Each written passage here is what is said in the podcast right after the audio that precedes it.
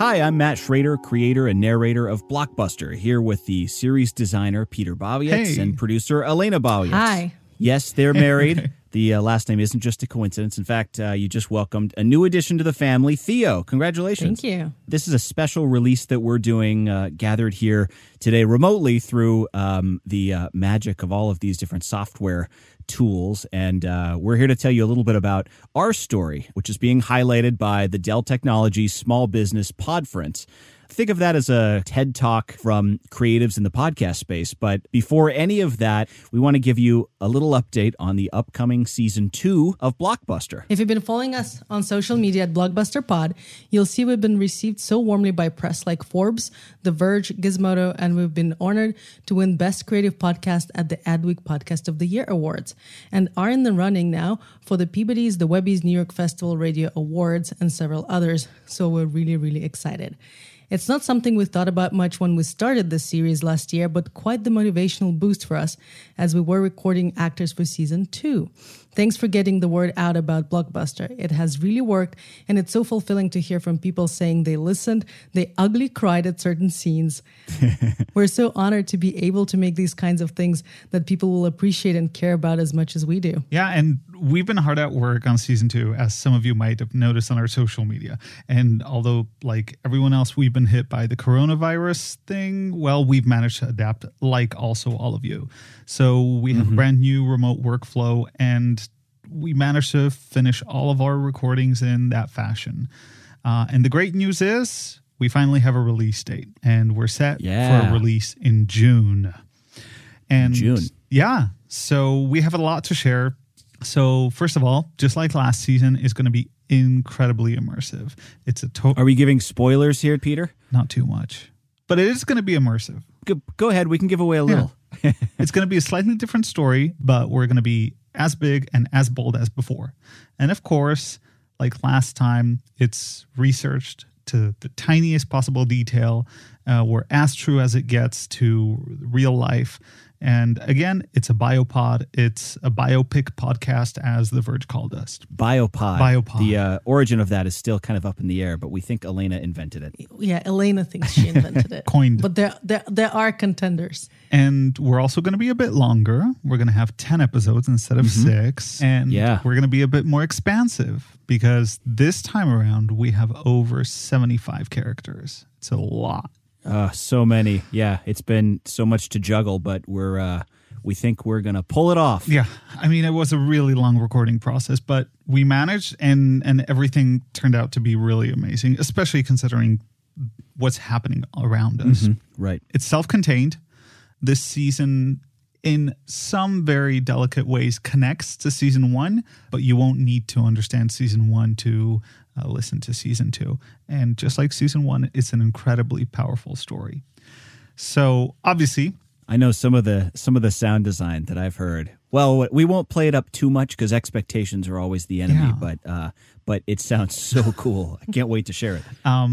Yeah. So there's still a couple things that we have to do. And unfortunately, coronavirus is kind of throwing a wrench in the whole process. We still have to do loop group, which is when we get a bunch of actors in one room to be our mid-ground background. That's very specific to some of the scenes that we're shooting. Unfortunately, because of coronavirus, we can't put more than one person in a room. So we're trying to figure out if we wait, if we do this remotely. But one thing we can tell you is we're already so proud of this one that, well, we can't wait to show it to you guys. And what is this season about? Well, there's going to be a trailer coming out soon. So I'm not sure if we can say more. Stay tuned. Maybe it'll be coming out around the corner. Yeah. Follow all of our social media. Follow social media at Blockbuster Pod. And listen in detail to this episode, because we'll keep on dropping small spoilers. We can promise that. So about this episode, it's a weird time for small business like ours, probably like yours too. And we've had to adapt and solve problems like recording together. I mean, right now we're in 3 separate locations and we're recording ourselves and we're having a dialogue. We can see each other, we can hear each other, but remotely. We still had to figure out how to interact, how to collaborate as efficiently as before. And the truth is, it's not easy because we're dealing with creative ideas, storytelling. We're talking about emotions, and it's much more difficult to talk about those things when you don't feel the other person next to you in the room.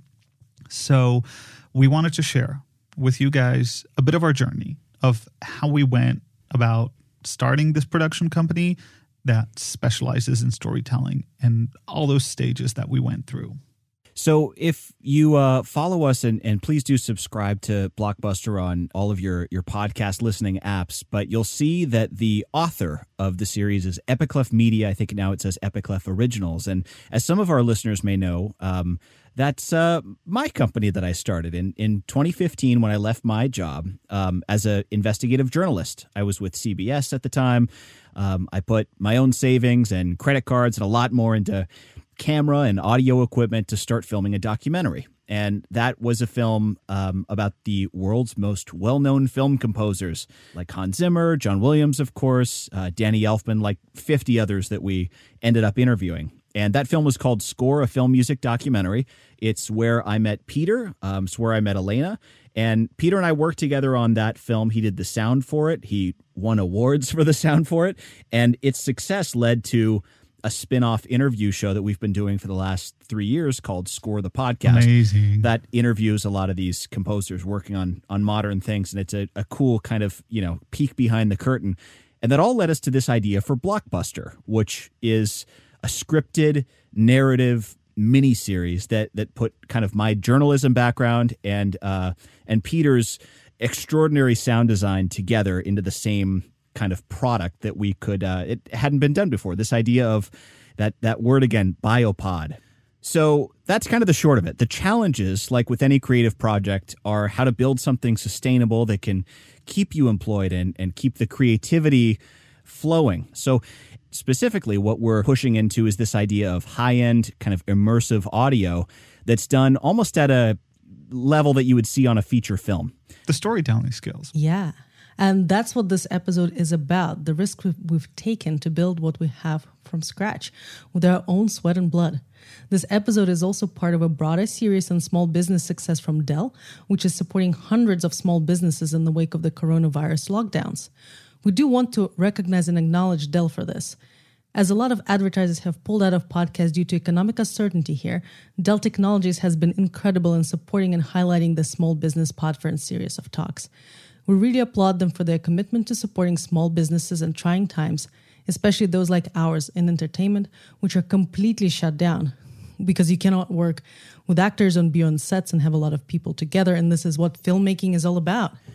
So that economic uncertainty is a big factor anytime you're starting a business, and especially now. And for a lot of the businesses that already exist, they're working through these things. So really in this episode, we want to talk about three things. The first of these is our own kind of journey as a creative team, building and organizing, creating, investing in the future that we were trying to build. When we were first starting on Blockbuster, there was no such thing as kind of a true drama series yet. So kind of how we overcame the initial trappings of any small business, which are you're having to invest in something that takes some risk.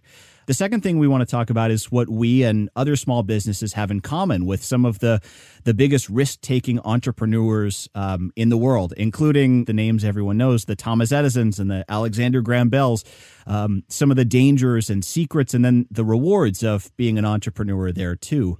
And the third part of this is how to thrive in a struggling economy, which, you know, whatever is at the other end of this, we don't quite know yet. But there are some parallels to the story of that we detailed in this first season of Blockbuster, this terrible economy of the 1970s and Hollywood cinemas that are failing to attract audiences and, you know, television. It's free and all of a sudden it's starting to boom. And so what's in store for the future, and how can creativity and especially new and unique podcasts thrive? Right. And so what we want to do in this episode is outline for you how to launch, grow, and maintain your small business. Mm-hmm. What you'll hear from us is our perspective on what was the first spark of that idea, what we struggled with, and how we had to figure out how to innovate with that struggle in mind.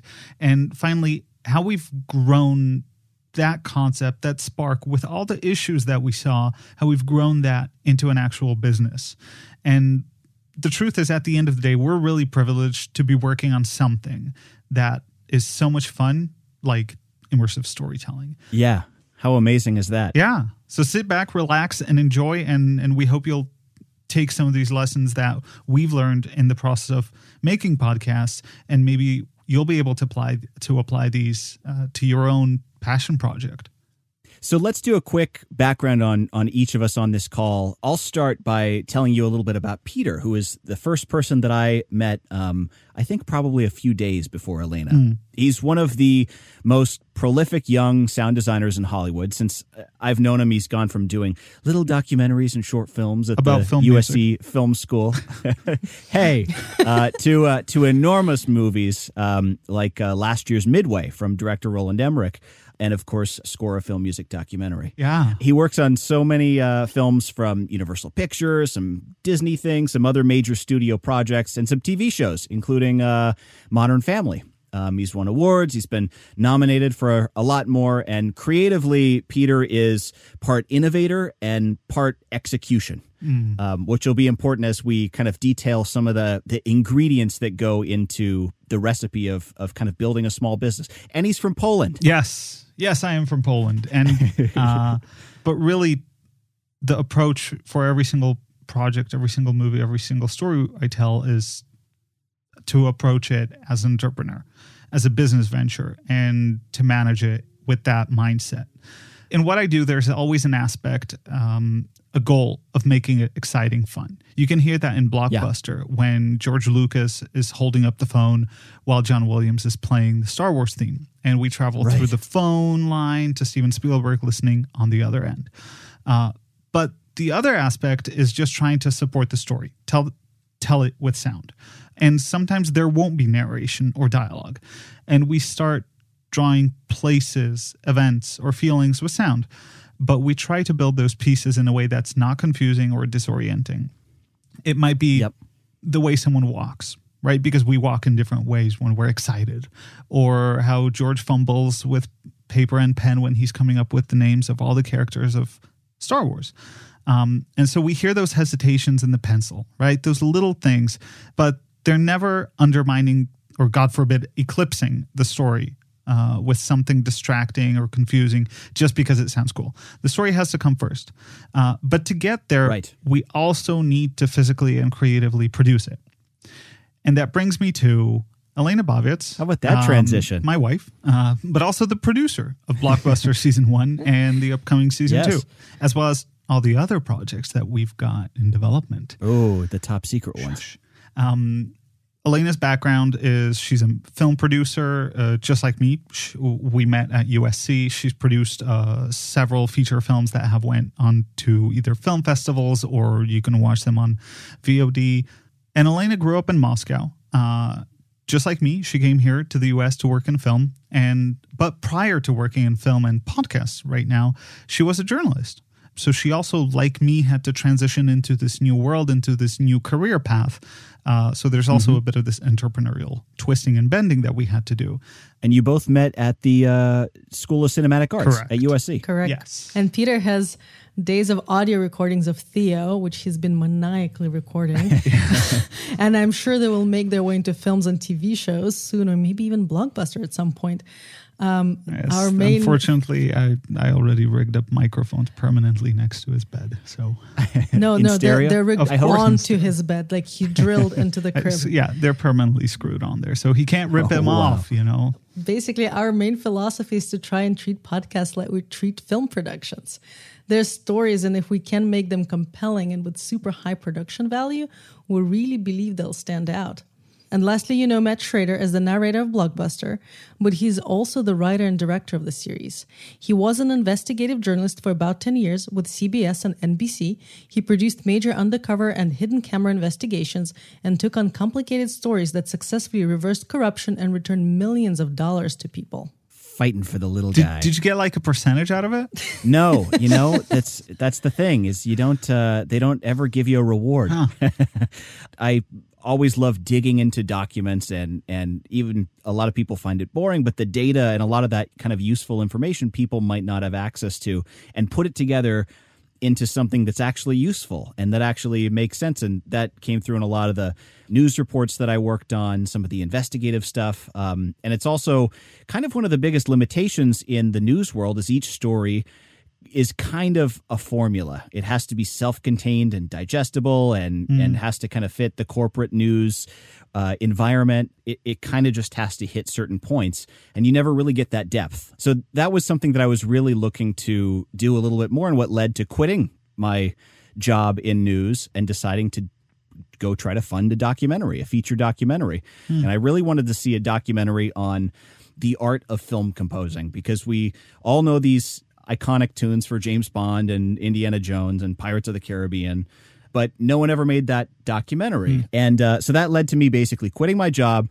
And this first big risk that I took, which was unwise, probably pouring my own money and credit cards into making this documentary film. I started researching camera equipment and, you know, all of these things that I needed to buy or what I could rent or what I needed to know how to use or what I needed to try to recruit someone else for, and would they do it for free, and all of these other pieces that kind of started to come together. You actually had some technical experience and experience of, you know, telling stories as a journalist. Yes. So it was kind of an extension of some of the basic building blocks of those skills. Yeah. Yeah. Mm-hmm. And there was just I wouldn't say I was confident in any way, but yeah, I mean, the main key thing that I was trying to get to was why couldn't something that's journalistic feel like it's a little bit more immersive, even if it comes to something like film music, because really kind of at its core, I always think we feel the music more than we, you know, kind of actively listen to it. It's an emotional kind of thing.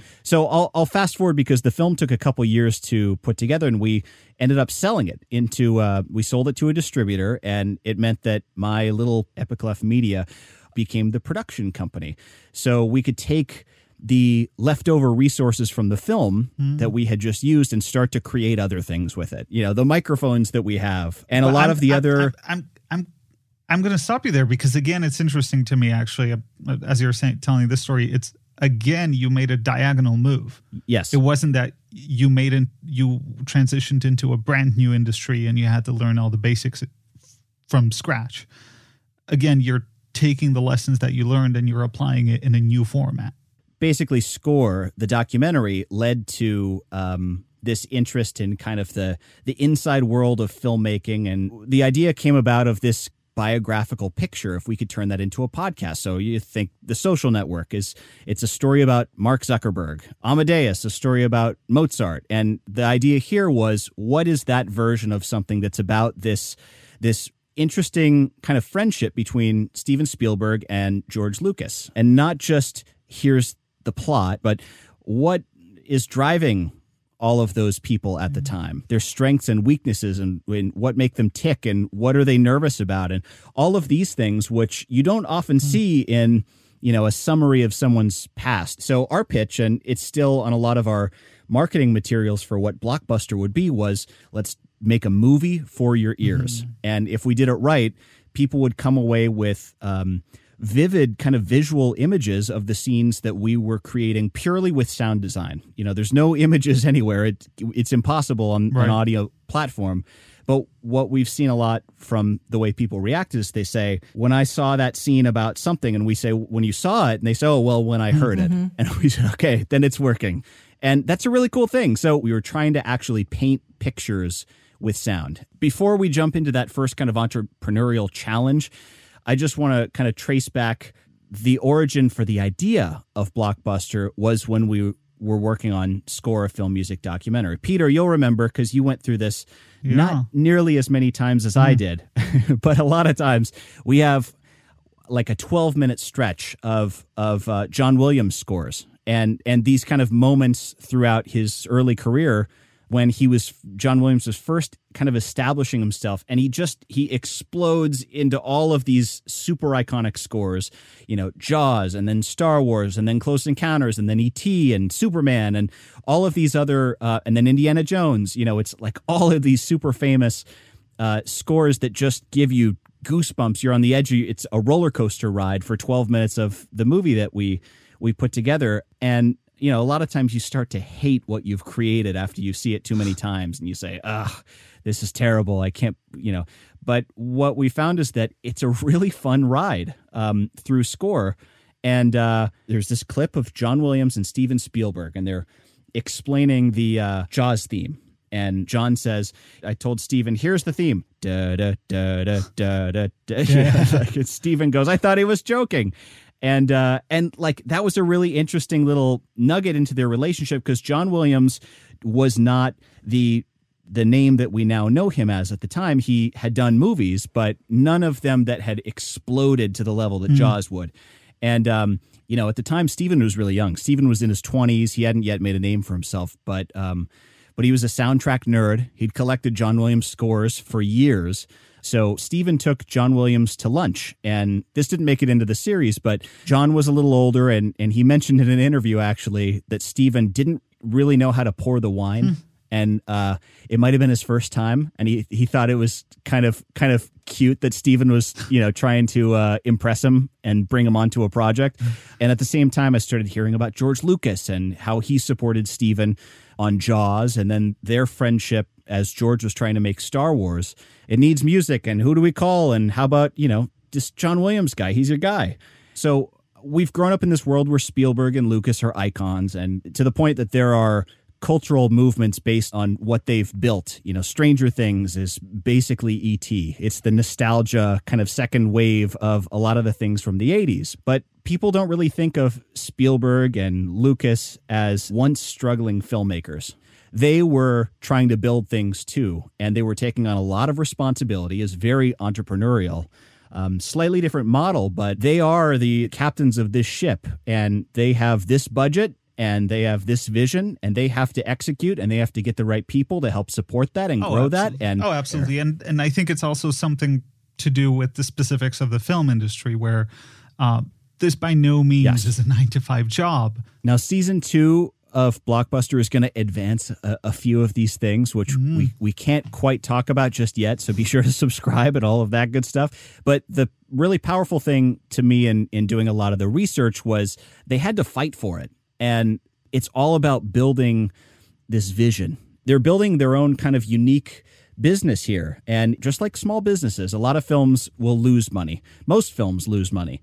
And it's all about fighting for that shot at actually being a success. And if I can just jump in. What happens with Jaws is they finally get it. And just like a movie, you have to be passionate about the story you're telling. It's the same thing that applies to business, right? Where you can't make a business out of something you're not interested in. Like, right? People go into a business, start their entrepreneurial journey because they're passionate about some idea. Because they see a problem, they find a solution to it, and they're like, I think I can make money on this. And movies are the same thing. And those guys, like, I mean, they coined the term blockbuster, right? Right. It's their own category of movies, which nobody thought would ever happen. Right. You're crazy. Exactly. So our first challenge in making Blockbuster, the podcast, was figuring out how to take that idea, that spark that Peter talked about earlier, and turn it into something that other people would care about and would appreciate and could potentially make some money, at least make its money back. And really, we were just trying to make something that was as good as it could possibly be, as good as we could possibly make it. And, you know, we were looking at something like $75,000 to make all of the podcast from scratch. And, you know, that's actors, that's the recording equipment, storage studio tools, that's rentals. The expertise, studio rentals, right? And all of the voices, the loop groups, and music, legal. And then there's everything. The legal and production and, you know, the other elements there that a lot of people don't think about. The insurance. All of these things have to be part of this. All of that had to be built from scratch. So we had to develop that business plan. And we were talking about starting a new genre of scripted content, basically. I mean, no one has done this kind of biopic model. So it was somewhere between maybe an immersive audiobook and a movie, but we had to find a little bit of that space because there wasn't a model for this yet. And that's when we faced our first challenge, which is really trying to turn passion into action. And this seems like an obvious point, but it's the part that very broadly separates the creatives from the business people. So because the world is full of people with great ideas, of inventors that come up with some great product, right, but they are unsure of how they can actually materialize that into something more and something tangible and real, something they can actually make money on and, you know, make a living off of. Yep. That's because inventors live in the realm of what could be rather than what is. There are people who can do both, but it often takes years of training and experience to get there. Right. We see this reflected also in film, where you have working relationships between a director like George Lucas, the creative part of Star Wars, and producer like Gary Kurtz, the business person. These lines blur over time and with experience, just like the business world, but you need those complementary roles to connect a radical and tangible concept you've dreamed up and are so passionate about into a specific action you can take in the real world. Oh, yeah. And right. In George Lucas's case, that entrepreneurial side is especially valid and incredibly clear. I mean, he was creating visual effects no existing company could even do. And sound effects. Right? But like he was especially hands-on with the vis effects. I mean, he was pitching everyone how... oh, we're going to have this robotic arm, the camera's going to be on this, and it's going to glide to the miniatures and everything. And it was madness. I mean, he had these ideas of how he would shoot Star Wars with these special effects. Nobody's ever done it before. And no doubt about it, it's in books. It's history at this point. He was at the forefront of the revolution of visual effects. And the only way he knew how to do it was to set up his own operation to prove that method of filmmaking actually works. Company is called Industrial Light and Magic, and they're basically the gold standard for special effects companies. That's right. There are great examples of entrepreneurships throughout history of these concepts at play, where someone wanted to change things, the way things were done, in order to make it better, bigger, you name it. But they needed to change the process to get a slightly different product out of it. And changing the process is a very difficult thing, especially when you're working in teams of people, right? These inventions took years to catch on because they didn't have the complementary roles that would help them grow. Right. Right. So, you know, example, Edison's light bulb. Edison is responsible for, you know, the first commercially viable light bulb and this kind of new model of this new invention. It was met with criticism. It was, people thought it was a stupid gimmick, you know, compared to the oil lamp. You know, why, this is ridiculous. You have a little filament involved and, you know, what's wrong with the oil lamp? And it took years before that idea caught on. And the reason was the idea itself wasn't good enough to revolutionize it. It had to come with other things. Oh, yeah. And something that I'm, as a sound person, much more close to is the telephone itself. I mean, in a way, the telephone was the kind of beginning of sound transmission in a way, as we know it. And so Alexander Graham Bell patented it in 1876. He went out trying to sell his invention, but everybody laughed him out. Like, they did not understand why you would want to do that. And he went to this company called Western Union. They said it was too complex for an average person to use and that it wasn't a tool, but a quote-unquote toy. We're going to keep doing telegraphs, is what they said. Yeah, great. Love it. So let's do telegraphs, right? And so he went to the big boys, and the big boys said absolutely no. So Bell failed, but instead of that being the end of his story, right, or the end of the story of the telephone, he started his own company with the financial support of his father-in-law and a friend, Thomas Sanders, who was a leather merchant and who actually had experience in one thing that Bell wasn't the best at, which was managing a small business, right? Mm-hmm. So he partnered up with someone who complemented what Bell did in a way that would make this endeavor, the telephone, more feasible. And so together they scaled this operation up. They began leasing out telephones, which they serviced themselves to, right? Because you're essentially giving this device to people. They can operate it, but sometimes they break and everything. So they also service them. And of course, it took years. But eventually, Bell Telephone Company and the technology went on to really revolutionize communication. over the next century as we know it. Oh, and, yeah. And it not only became a revolution of its own, but everything that we do nowadays, whether it's the cell phone you're holding, right, or the internet you're using, there's a very high chance it's running over regular phone lines. I mean, it became the backbone of our civilization. All communication, everything that we're using right now during, you know, these coronavirus has been enabled as a result of this partnership of two people, right? Mm-hmm. And so just looking at the big picture, Bell's idea was amazing. And he had a passion for this. He knew what he was doing in 1876, but that wasn't good enough because he didn't have the partners. He didn't have the support that he needed to make this an actual feasible product, right? This guy, Thomas Sanders. Correct. The leather merchant. Correct. So he's the guy who knew how to run a business. And passion became action. A vision became an executed reality. And that brings us to the next stage for many entrepreneurs. Yes. Using the haters to your advantage. The second challenge here, because once you get in to actually creating something, you're going to be challenged. And, you know, when we first started out filming interviews for Score, the documentary, the feature documentary, you know, I didn't know anyone who was a film composer. Of course, you know, the first question everybody and their agent has when you email them or you call them, they say, who else is participating? Mm. And no one wants to be in it if nobody else is in it yet. And so there's always this question of like, how do you get that first kind of critical mass to be able to, you know, actually say, oh, well, we have, you know, A, B, C, D that are all part of this. And then that hopefully makes it a lot easier because people trust, okay, if they're in it, then this must be legit. It was extraordinarily difficult to get the first interviews because our answer was no one yet, but we hope to get, you know, such and such. And then we have this laundry list of composers that we were hoping to, you know, get access to, who are way too busy to sit down with us based on just some cold call to their offices. And we had some people refuse at first. I remember one composer who shall not be named now, but a very, very famous composer who... James Newton Howard. No, it's not him. But someone who Wait, you got to back up. We have to cut this out. It was someone who just said, "I'm just not that interested."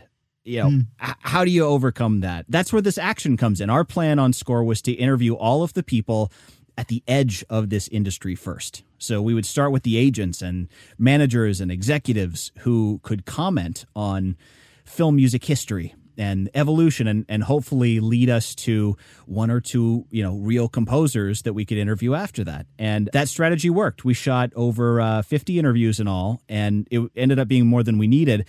And almost everyone made it into the final film. But it was that action plan that was the key to the whole documentary. And it led us to this realization that everyone who had doubted us along the way, and you always think when you hear that, there's always the self-doubt of, you know, am I nuts for trying to do this? Because people are literally telling me no, because I just don't want to. And, you know, how do you rebound from that? And then at the end of this, it's so satisfying if you're able to kind of power your way through that and will your way to an end product. And now a lot of these people we had reached out to were really impressed that we'd pulled it all off. And we ended up inviting many of them to the premiere screening also, including some that we never actually ended up interviewing. But they were then very supportive, which was great. So with Blockbuster Season 1, you know, we approached several podcast networks. And it's a different relationship with, you know, a scripted podcast thing. And it's a very new thing, too. So I don't know that there's necessarily a, you know, one right way to do this. But we approached several people early on. We'd never made a podcast before, a scripted podcast. And we knew we could probably figure it out. But we needed the right partners who believed in us. And we approached several, you know, of the major podcast networks. All of them had some issue with, you know, our style of storytelling or, you know, certain things that we were doing in a way that they were unfamiliar with.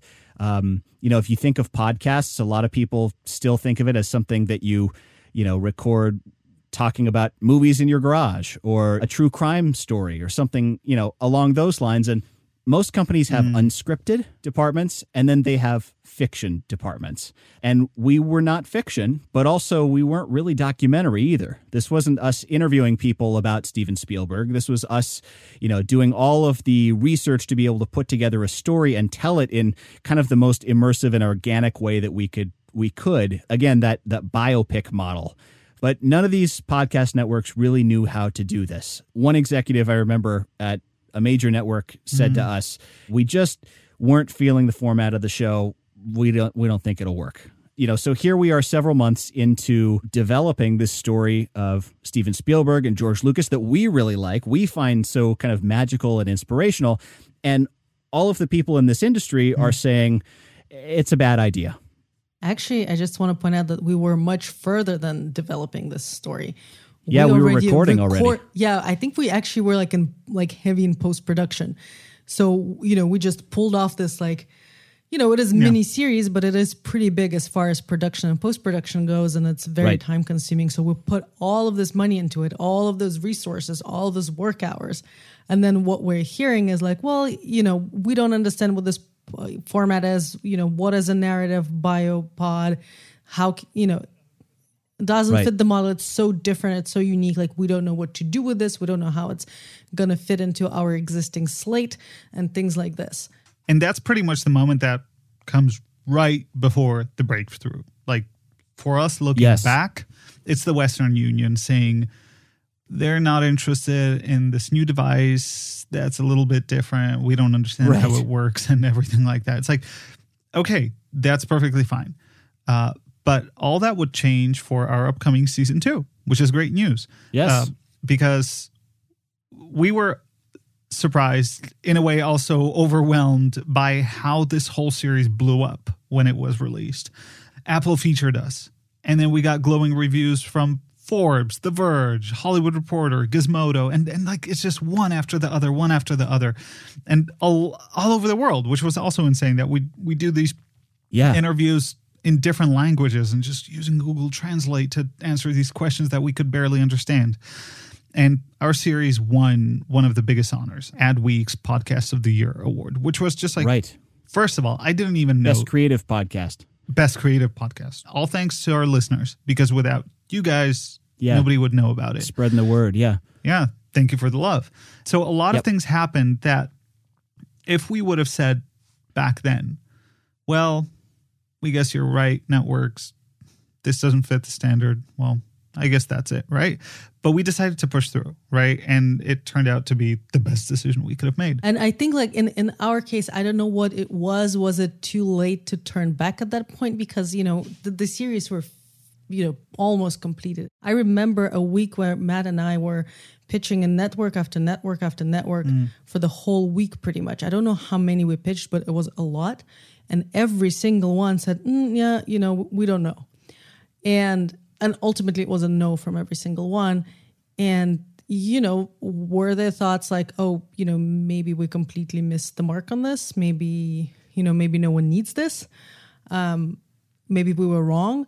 Thoughts like this did creep up. And but what we were an expensive mistake if we did. Yeah, and what an expensive mistake if we did. We're burning through cash to try to make something new. Exactly. But then at the same time, we would listen to the episodes as they were being completed. And to me personally, it was goosebumps every single time. And I was if it makes me feel this way, I am sure it's going to make other people feel this way. So as we started working on season 2, we went back and spoke to several podcast companies who now wanted to work with us, because at this point we had something under our belt. So we proved the concept. So to say, in the first time people didn't know what it was and what to do with it, but this time they looked at it, they were able to listen to the whole thing. They saw the response we had from the audience and they were like, oh, okay, I think we know what we can do with this. So, but the hurdle was the same for any small business that's trying to break in. When people didn't believe in us, we had to go prove ourselves, and the vision paid off. So sometimes people are not going to believe in you. It may be financiers, it may be your partners, it may be even actually your family and friends. That also happens. But vision pays off, especially a well-executed one. And if you believe that this is something that's going to bring something good into the world that a lot of people may need, persevere. So, and the parallels to George Lucas's biggest struggle in Star Wars, then an $8 million movie is obvious here too. We like to parallel our story to We're this just like George Lucas, right? You know, you're just like George Lucas, but pretty much the same thing. Every entrepreneur can relate to his struggle because well, it's such a pure example. Yeah, it was a story that George and his producer Gary Kurtz tried to sell to a lot of different studios. The Star Wars, and they all passed up. They also, none of them understood the format. And once they found a financier, 20th Century Fox in this case, there were a lot of critics. The executives, all but one, Alan Ladd Jr., turned on the project. When George fell behind schedule and got sick, and they started floating out the idea of replacing him as director, he pushed through. Right, that perseverance. There was a point, of course, when George was convinced this was all going to be a failure. He still was doing his best to make this project everything it could be, and he never gave up on this. But imagine that you are creating something and, you know, the higher ups come in and they say, oh, you know, we think you can't actually finish this, so we're going to replace you. And especially it seems like it's getting worse and worse and worse too. It keeps being, you keep thinking, okay, well, I'm going to keep working through this. And then it's even worse the next day and the next week and then a month later. And then you have a heart attack, or think you do at least. And it, like, how bad can things get? Right. Because we had to pivot at one point, right? Right. Because we assumed this is the way it's going to go. And turned out, no, that's not how it was meant to be. We had to pivot. And that was the problem that we have to realize as entrepreneurs, that there's a point in time where you just have to pivot. Yeah. You never want to give up on what the vision is if you think it's a winning vision, but you definitely need to adapt as things come and go. I think there is a balance also. Like, you know, if you have a vision and your project costs, you know, $10 million and you only have $100 to your name, right. You know, maybe reevaluate here. Like, do not put your family in peril. So that's why this series didn't star Leonardo DiCaprio. Yeah, exactly. So, you know, there has to be a balance. You have to, weigh your chances before you, embark on such an endeavor. Yep. But yeah, Star Wars could not have revolutionized the world if George Lucas had given in. Right, but you'll also agree that the inspiration also kicks in again for us on season 2, right? Oh, yeah. Absolutely. Where we know this is working, and the lessons that we learned before we did Blockbuster, and then the lessons we learned on Blockbuster season 1, we're applying all those, and it's just like turbocharging the whole project suddenly. I mean, okay, so George Lucas is kind of like the inventor, Alexander Bell, right? Mm-hmm. He just needed help and support to build the product, the business, the process that he wanted. The try vision to achieve this vision. He needed someone to back him up in the whole thing. Mm-hmm. And we're not talking about necessarily financially back him up, although, of course, that's part of the whole thing. But for George Lucas, I think that was Gary Kurtz, right? 20th Century Fox. Definitely. And the first, trying to get it, legs in the first place, have some studio interested. What do you think, Universal? No. What do you think, Paramount? No. What do you think? All of these, eventually they end up with 20th Century Fox. Yeah. And it was Gary who believed in it. And with Gary came 20th Century Fox. And then it was his wife, Marcia, saving him. Yep. Right. In the edit process. It was John Williams stepping up and like making something that's never been done before, a space opera. Yep. His friend Steven Spielberg, and everyone. I mean, I remember that scene in the Chinese restaurant, right? It was a terrible screening for friends and family. All these people around George Lucas decided to just embrace his vision. They went to this Chinese restaurant. They picked it apart. They said, here are the problems with this. Exactly. And they took it apart like a puzzle, and they reassembled it. And all George needed was some nudging into the right direction. I mean, the vision was there, right? Right. He just needed the right support. And I guess that's also really important. Just don't forget about this, having the support team in place. People that they might not be 100% creatively involved, but they have to be involved in helping navigate you sometimes in their own way of understanding, right? Right. In their own way of reading the maps. And that brings us to the third challenge, which is make it perfect. So this sounds like an impossible goal, but the key is in how we define perfection. It doesn't mean everything in Steven Spielberg's first big movie, Jaws, or George Lucas's dream movie, Star Wars, is going to be the best. It just means everything is going to be as good as he can possibly make it.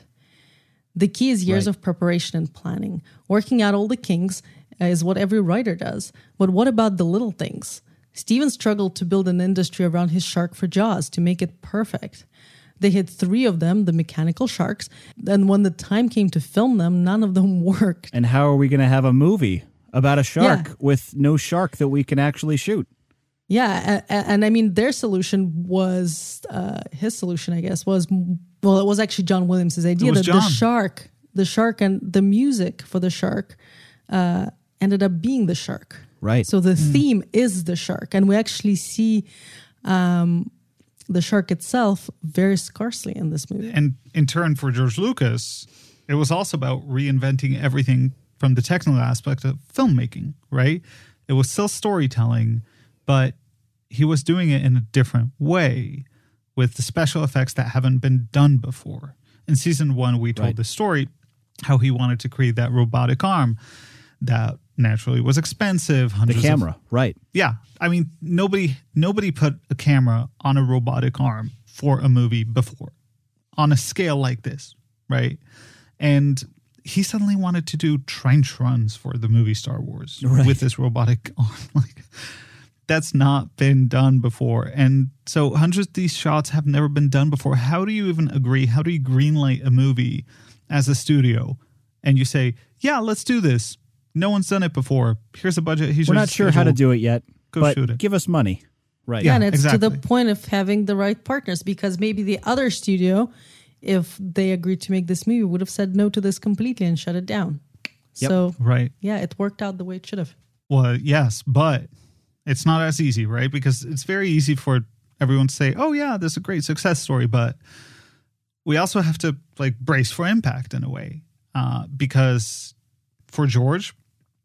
he completely ran over budget, and not a small over budget, but like a massive balloon over budget. It backfired on him big time because he basically kind of had a heart attack, didn't have a heart attack, but had a heart attack. And he was just pushing it so hard, no matter what, that, I mean, essentially people start turning against you also. You start making more enemies. You become aggressive. He put his own money, his own wealth, his relationship with his friends, family, right? Even with his wife on the line, he was all in, right? He was all in, and he knew at that point, he saw that what he was creating, that was worth it. That vision was starting to take shape of something material, and he knew he just had to push through it. Just the best possible version that he could have made at that point. And I mean, I'm sure there's regrets and things could have been done differently. Of course. But there always is. And our new season ties into this story of the entrepreneurial struggle, too. And, you know, again, we'll have a trailer out soon. So be sure to subscribe to Blockbuster on all your favorite podcast apps. But our lead character encounters obstacle after obstacle and doesn't understand why the ideas are failing. And the only way out is to try to, you know, dig deeper, fight your way out with the tools that you have. And if you don't have the tools, you make them. Yeah. You know, you got to either find them or make them. And anything less than perfect will never be good enough. Oh, yeah. You know, in the case of Epicleff Media and what we're doing in podcasts now, that means, you know, I've always thought it's improving by 1% every time. You know, each time just get it a little bit better. And then that 1%... you know, compounds, if you know anything about how the math of that works. And it's, you know, after 2 months of 1% every day, you know, the podcast is 200% then. You know, it's twice as good as what it was when it was first, you know, written on paper. And now we've made it even better. And then if we're doing something to 8 months, you know, like we I think did about 9 months for season 1 of Blockbuster, you know, that's 1,000%, 10 times better than we originally had it. And, you know, in some filmmakers' cases, this goes on for years of just trying to punch it up a little bit, you know, bit by bit. And their aim is really just to try to reach something that's unattainable, that idea of perfection. Oh, yeah. And, you know, you go until it's perfect. If it can be a little bit better, yeah, take that every time. Do it every time. Yeah. Oh, yeah. How many times did we nudge dialogue around? Oh, well, we never stopped doing that. A half beat of this. And yeah, I think we're still doing that. We never stop doing that. We're nudging all the time until we have, you know, scenes that we really love. Scenes that make you feel. Yeah. Scenes that make us feel. And we hope that it makes our audience feel too, right? And with the guiding principle of like, let's just get this 1% better. And sometimes you luck out and it's 10% better and you think, wow, we really found it here. But just if every move you make will improve it a little bit, you're eventually going to get there. But our challenge is really in fixing everything that we notice that can be improved. And it's about making those moments powerful, making it matter, and at the same time giving it a feeling of perfect. What you come away with is a creative product that you're proud of.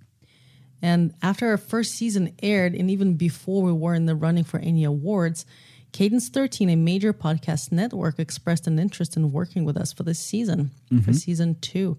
In many ways, they are our Gary Kurtz, our producing buddy. They handle the parts we're less familiar with, the parts they know from their breakout shows like To Live and Die in LA, and the original series. That's the key. That's the key. That's where you want to take off. We know what we don't know, and we end up with a complementary relationship that allows our business to keep building and growing. You know, because of Score, we have a successful now spin-off podcast series that interviews the top film composers in the world called Score the Podcast. Just interviewed Danny Elfman, where we have a wonderful music sponsor that supports that series in similar ways here. And ultimately, we get to do what we really love and tell powerful and inspiring stories for a living, to share them with you for free. And pardon the ads. That's how all of this gets made possible. But we now have plans to make several new biopods in the future, plus our first fiction series that we've been developing. Epicleff Media is a small business that really couldn't have existed 5 years ago, right? It's an emerging field, these podcasts, and there's a unique angle of high production value that we have, and we also have original score and true stories that have never been told in these ways. We got to this point through hard work and public support, through all of you fans following Blockbuster and Score on social media, and then us building the next thing. You learn something new each step of the way, and then you apply those lessons and make the next one a little better than the last one, and then the next one even better. We turned our passion into action. We overcame the people who doubted us, the haters, the people who turned us down, and we get to make things other people will enjoy for a living, as perfect as we're capable of making them. 1% better every day. And we're finishing the next season of Blockbuster now. It's the most advanced thing we've ever made. The story is intoxicatingly inspiring. The sound design makes you feel like you're there. The original music is taken to a level no podcast has ever taken it, and in a way that it will support the story. We thank you for coming along with us on this chat through the history of our small business production company, Epicleff Media, and Blockbuster, and the inspiring stories we can't wait to take you on in the coming years. Your support, of course, is crucial to any small business, and if you want to be a part of Blockbuster this new season, please share it, rate it, support it by buying a shirt or bonus features on our website at getblockbuster.com, and get your name in the credits of the new season. And be sure to give us a shout-out on social media, at BlockbusterPod on Facebook, Twitter, and Instagram, as we launch into this new season, and follow me, at Matt Schrader. For Elena Bawiec and Peter Bawiec, I'm Matt Schrader. Thank you so much for listening. Thanks a lot, guys. Thank you.